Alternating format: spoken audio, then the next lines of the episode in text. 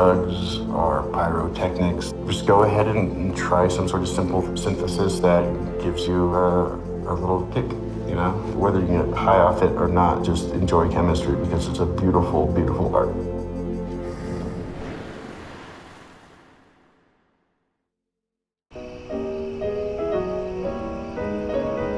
The MDMA hydrochloride slurry is poured into an improvised Buchner funnel and dried under vacuum. Then washed with chilled anhydrous acetone from a spray bottle.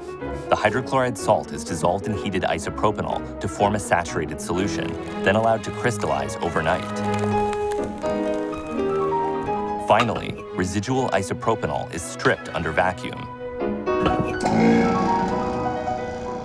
And voila, That is the product. purified crystal MDMA hydrochloride. That's my goal. I just want to spread love